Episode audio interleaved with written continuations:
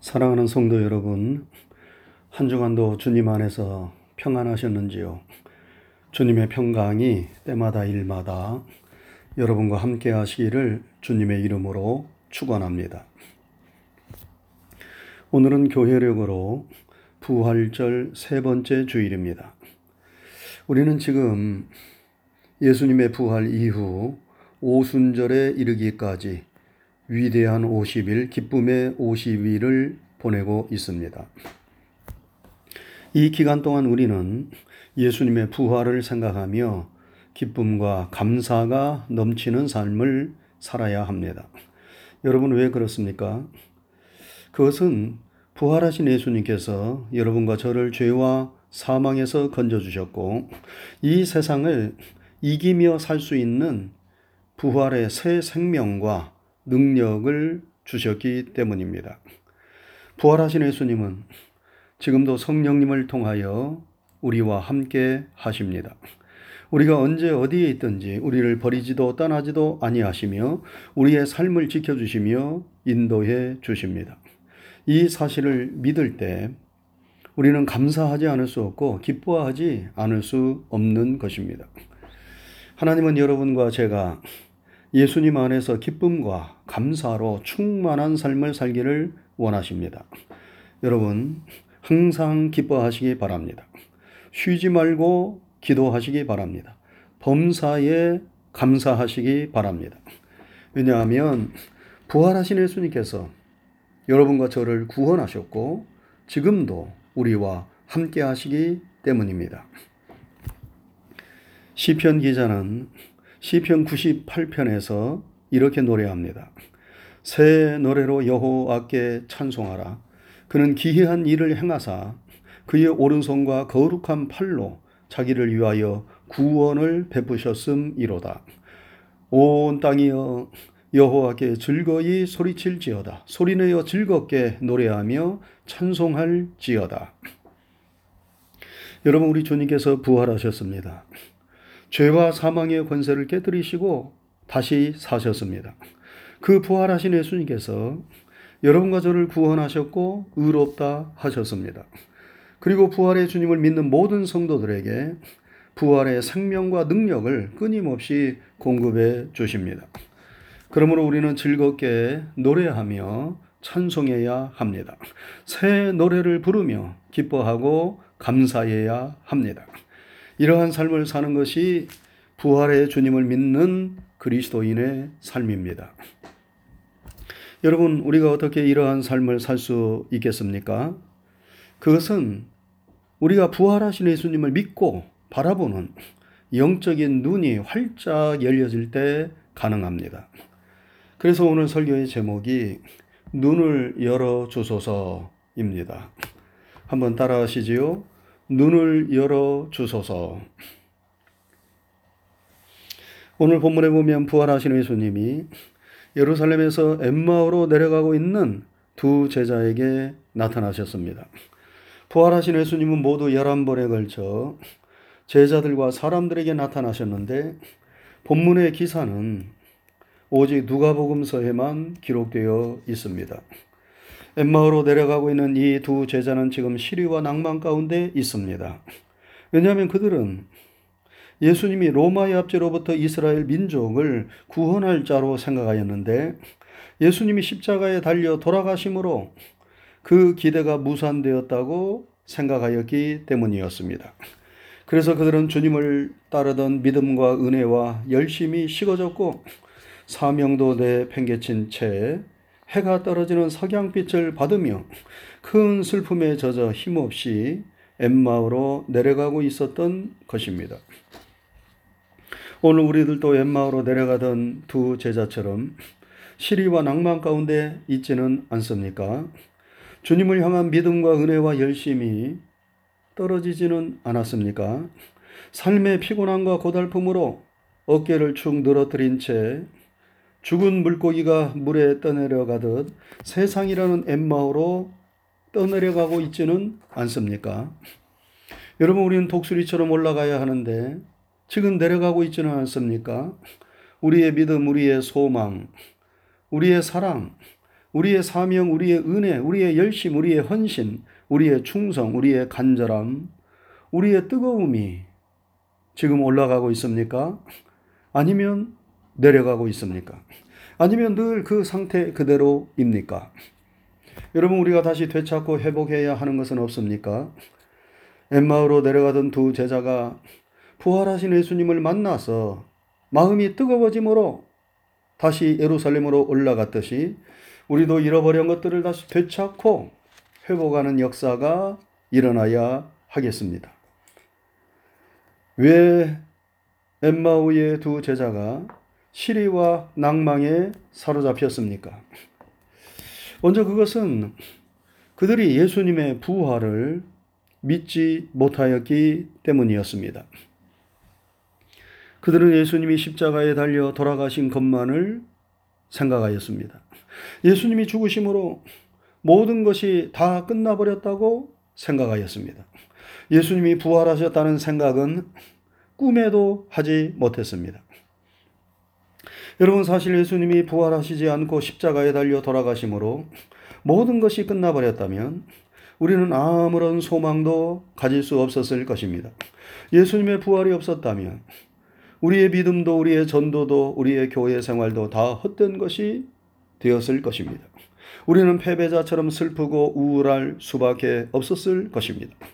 그러나 예수님이 부활하셔서 다시 사심으로 우리는 슬픔이 아니라 기쁨, 절망이 아니라 산 소망을 가지게 되었습니다. 우리는 사방으로 우겨쌈을 당하여도 쌓이지 아니하고 답답한 일을 당하여도 낙심하지 아니하고 핍박을 받아도 버림받지 아니하고 거꾸로 뜨림을 당하여도 망하지 아니하는 능력을 가지게 된 것입니다. 1856년 영국이 낳은 위대한 선교사 데이빗 리빙스턴은 그의 16년 동안의 아프리카 선교 활동 가운데 가장 커다란 문제에 직면했습니다. 악명 높은 블루마 부족이 야영하기 위해 캠프를 치고 있을 때 저들을 공격하려고 포위하였습니다. 저녁 식사도 못하고 선교단의 모든 멤버들은 공포 가운데 떨고 있었습니다. 아주 잔인한 부족으로 알려진 저들이 언제 공격해 올지 모르기 때문이었습니다. 그때 리빙스턴은 그의 텐트로 가서 성경을 폈습니다. 그리고 그가 선교를 위해 영국을 떠나오기 전 받았던 말씀들을 읽기 시작했습니다. 그 말씀을 짚으며 조용히 기도했습니다. 그리고 그날 그의 일기 가운데 이렇게 쓰고 있습니다. 1856년 1월 14일 나는 마음이 아주 안타깝다. 우리를 포위하고 있는 원주민들을 볼 때 이상한 비통함을 느낀다. 우리는 저들에게 생명을 전해주기 위해서 왔는데 저들은 우리의 생명을 위협하고 들어오고 있다. 모든 일행들은 두려움 가운데 떨고 있다. 만약 저 원주민들이 이 밤 공격에 온다면 우리는 어떻게 저들의 공격을 막아낼 수 있을지 그 방법을 잘 모르겠다. 그러나 나는 절대적으로 주님의 약속을 믿는다. 하늘과 땅의 모든 권세를 내게 주셨으니 그러므로 너희는 가서 모든 족속으로 제자를 삼아 아버지와 아들과 성령의 이름으로 세례를 주고 내가 너희에게 분부한 모든 것을 가르쳐 지키게 하라. 볼지어다 내가 세상 끝날까지 너희와 항상 함께 있으리라. 이것은 하늘과 땅의 모든 권세를 가지신 가장 위대하신 신사의 약속이다. 내가 영국을 떠나올 때 내게 주신 이 약속의 말씀을 나는 1.1핵도 의심하지 않고 확실히 믿는다. 나의 삶의 가장 어려운 이 문제 상황 가운데 그분이 약속하신 대로 나와 함께 하실 줄을 확실히 믿는다. 우리는 가장 위대하신 신사의 약속을 믿으며 조금도 두려워하지 않고 내일 강을 건널 것이다. 그 다음 날 아침 리빙스턴 일행은 강을 건널 준비를 하였습니다. 그 원주민들의 잔인함을 잘 아는 짐꾼들이 먼저 강을 건너가게 해달라고 애원했습니다. 그래서 리빙스턴은 그들을 먼저 건너가게 했습니다. 그리고 선교 단원들을 건너가게 했습니다. 그 블루마 부족들은 화살을 겨누고 창과 칼을 뽑아들고 강을 건너는 그들을 지켜보고 있었습니다. 모든 일행들이 카누를 저 저만큼 갔을 때 리빙스턴은 그 부족들에게 뚜벅뚜벅 걸어갔어요. 그리고 그들에게 감사의 말을 전하고 그들을 축복했습니다. 그리고 천천히 카누로 걸어갔습니다. 그 부족들은 여전히 칼과 창과 화살을 겨누고 있었지만 그를 해치지 않았습니다. 사랑하는 성도 여러분, 아프리카 선교의 아버지라 불리우는 리빙스턴은 그의 선교 사역을 하는 동안 수없이 많은 어려움에 봉착했지만 그는 그때마다 부활하신 주님께서 볼지어다 내가 세상 끝날까지 너희와 항상 함께 있으리라 약속하신 말씀을 그대로 믿고 의지하면서 그 많은 역경과 어려움을 이겨냈습니다. 여러분 부활하셔서 하늘과 땅의 모든 권세를 가지신 주님께서 세상 끝날까지 여러분과 저와 함께 하심을 믿으시기 바랍니다. 부활하신 주님을 믿고 그 부활의 주님이 지금도 나와 함께 하시며 세상 끝날까지 나를 떠나거나 버리지 아니하시고 함께 하심을 믿는다면 우리는 세상 어떤 어려움, 두려움도 이겨내고 승리할 줄로 믿습니다. 다음으로 엠마오의 두 제자가 시리와 낭망에 빠진 것은 성경과 주님의 말씀을 믿지 못하였기 때문이었습니다. 메시아가 고난을 받고 부활하신다는 사실은 이미 구약에 예언된 것이었습니다. 예수님은 이 예언의 말씀대로 자신 십자가에 달려 죽었다가 다시 살아날 것을 제자들에게 이미 여러 차례 말씀해 주셨습니다. 그런데 엠마오로 내려가는 두 제자는 이 성경과 주님의 말씀을 믿지 못하였던 것입니다. 그래서 부활하신 예수님은 성경 말씀에 대한 믿음이 없는 엠마오의 두 제자를 향하여 미련하고 선지자들의 말한 모든 것을 더디 믿는 자들이여 라고 책망하시며 자신에 관한 예언의 말씀들을 자세히 그들에게 설명해 주셨습니다. 그때에 그들의 냉랭했던 심령이 뜨거워지는 역사가 일어난 것입니다. 여러분, 하나님의 말씀을 불신하는 자는 시리와 낭망에서 벗어날 수 없습니다. 그러나 하나님의 말씀을 그대로 믿고 묵상하며 준행하는 자는 시냇가에 심기운 나무처럼 어떤 어려움도 잘 견뎌내고 시절을 조차 과실을 맺으며 그 잎사귀가 마르지 않고 그 행사가 다 형통한 복 있는 성도가 됩니다. 여러분 하나님의 말씀은 말씀을 믿는 자 속에서 역사합니다. 예수님이 능력이 많으셨지만 자신의 고향인 나사렛에서는 아무런 권능도 행하실 수 없었습니다. 여러분 왜 그러했습니까? 고향 사람들이 예수님을 믿지 않고 배척하셨기 배척하였기 때문입니다. 그래서 예수님은 저희의 믿지 않음을 안타까워하시며 이상히 여기셨다고 말씀했습니다. 사랑하는 성도 여러분, 하나님의 말씀은 믿는 자 속에서 역사합니다. 말씀을 믿지 못하면 말씀은 우리 속에서 아무런 영향도 미치지 못합니다. 그리고 우리는 엠마오의 두 제자처럼 시리와 낭망에서 벗어날 수 없습니다. 그러나 하나님의 말씀을 온전히 믿고 의지하며 주장하는 삶을 살 때에 우리는 어떤 어려움도 말씀의 은혜와 능력을 힘입어 이겨낼 수 있습니다. 예수님의 부활을 믿으시기 바랍니다. 그리고 그 부활의 주님께서 지금도 살아계셔서 여러분과 저와 함께 하심을 믿으시기 바랍니다. 하나님의 약속의 말씀을 믿으시기 바랍니다. 기록된 하나님의 말씀을 믿으시기 바랍니다. 그러면 우리가 기쁨의 사람, 능력의 사람이 될 것입니다.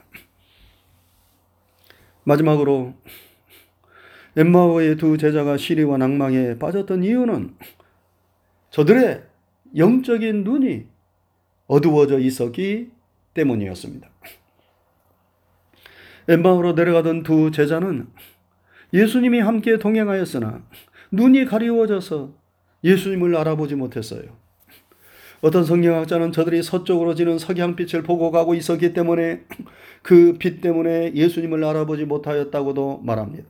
또 어떤 이는 저들이 너무 슬픔에 젖어 있었기 때문에 제 정신이 아니어서 예수님을 알아보지 못했다고도 말합니다. 그러나 성경은 저들의 눈이 가리워져 있었다고 분명히 말씀합니다. 주님을 알아보는 영적인 눈이 어두워져 있었다는 말씀입니다. 하나님이 함께 하시나 하나님을 바라보는 믿음의 눈, 영적인 눈이 어두워져 있으면 우리는 우리를 에워싼 문제와 환경만을 바라보고 낭망하게 됩니다. 스테반 집사님이 돌에 맞아 순교할 때에 여러분 그의 영안이 활짝 열려졌습니다. 하늘이 열리고 하나님의 보좌와 그 우편에 부활하신 예수님께서 서 계신 것을 보았습니다. 그래서 그가 말하지 않습니까? 보라, 하늘이 열리고 인자가 하나님 우편에 서 계신 것을 보노라. 영안이 열려 부활하신 예수님을 보자. 그는 돌에 맞아 피투성이가 되면서도 자신을 향하여 돌을 던지는 사람들의 죄를 용서해 달라고 기도했습니다. 그리고 자신의 영혼을 받아달라고 기도하면서 자는 사람처럼 평안하게 순교할 수 있었습니다. 여러분 참으로 놀랐지 않습니까?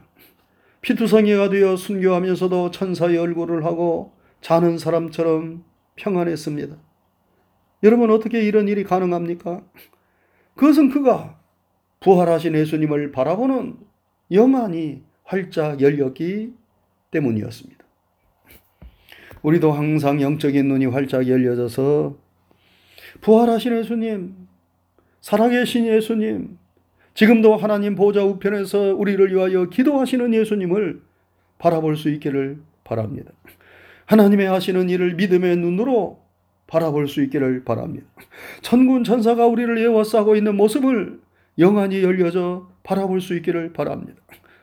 그러면 우리도 스테반 집사님처럼 죽음을 이겨내는 성도가 되고 모든 시리와 낭망을 이겨내는 성도가 되리라 믿습니다. 사랑하는 성도 여러분, 부활절 세 번째 주일을 맞았습니다. 부활하신 예수님은 부활 주일에만 살아계신 분이 아니십니다. 부활하신 예수님은 다시 사셔서 오늘도 우리와 함께 하시며 영원히 우리와 함께 하십니다. 내가 세상 끝날까지 너희와 항상 함께 있으리라. 우리 주님께서 약속하셨습니다.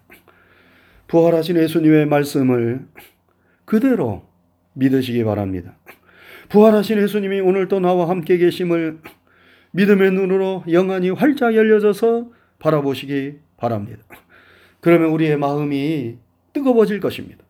엠마오로 내려가던 우리들이 힘을 얻어 다시 예루살렘으로 올라가게 될 것입니다. 잃어버렸던 모든 것들을 회복할 수 있는 은혜가 우리에게 주어질 것입니다. 우리 모두 엠마오로 내려가던 두 제자가 부활하신 예수님을 만남으로 은혜를 회복하고 사명을 회복함으로 예루살렘으로 올라갔듯이 우리도 영적인 눈이 활짝 열려져서 부활하신 예수님을 믿고 바라봄으로 모든 시리와 낭망을 이겨내고 잃어버렸던 것들을 회복하고 항상 승리하고 올라가는 성도들이 다 될 수 있기를 주님의 이름으로 축원합니다. 기도하겠습니다. 걸어가신 하나님 아버지 감사합니다. 한 주간 동안도 주의 크신 은혜와 사랑 가운데 저희들을 지켜주시고 인도해 주신 것 감사를 드립니다. 오늘 거룩한 주일 은혜로 허락하시고 또 주님 앞에 기도하고 예배드릴 수 있는 은총을 허락하신 것 감사를 드립니다. 우리의 드리는 예배를 통하여 영광을 받으시옵소서. 오늘 또 주신 하나님의 진리와 생명의 말씀을 영혼의 양식으로 삼고 내 삶의 빛과 등으로 삼게 하여 주시옵소서. 우리가 늘 험하고 거친 세상을 살아가고 있습니다. 그리하여 옛마을로 내려가는 두 제자들처럼 끊임없이 시리와 낭만 가운데 빠질 때가 많습니다. 하나님, 우리가 여기에 머무르지 않도록 도와주시고 이 모든 시리와 낭망 어려움과 역경을 이겨내며 승리하는 하나님의 자녀들이 되게 하여 주시옵소서.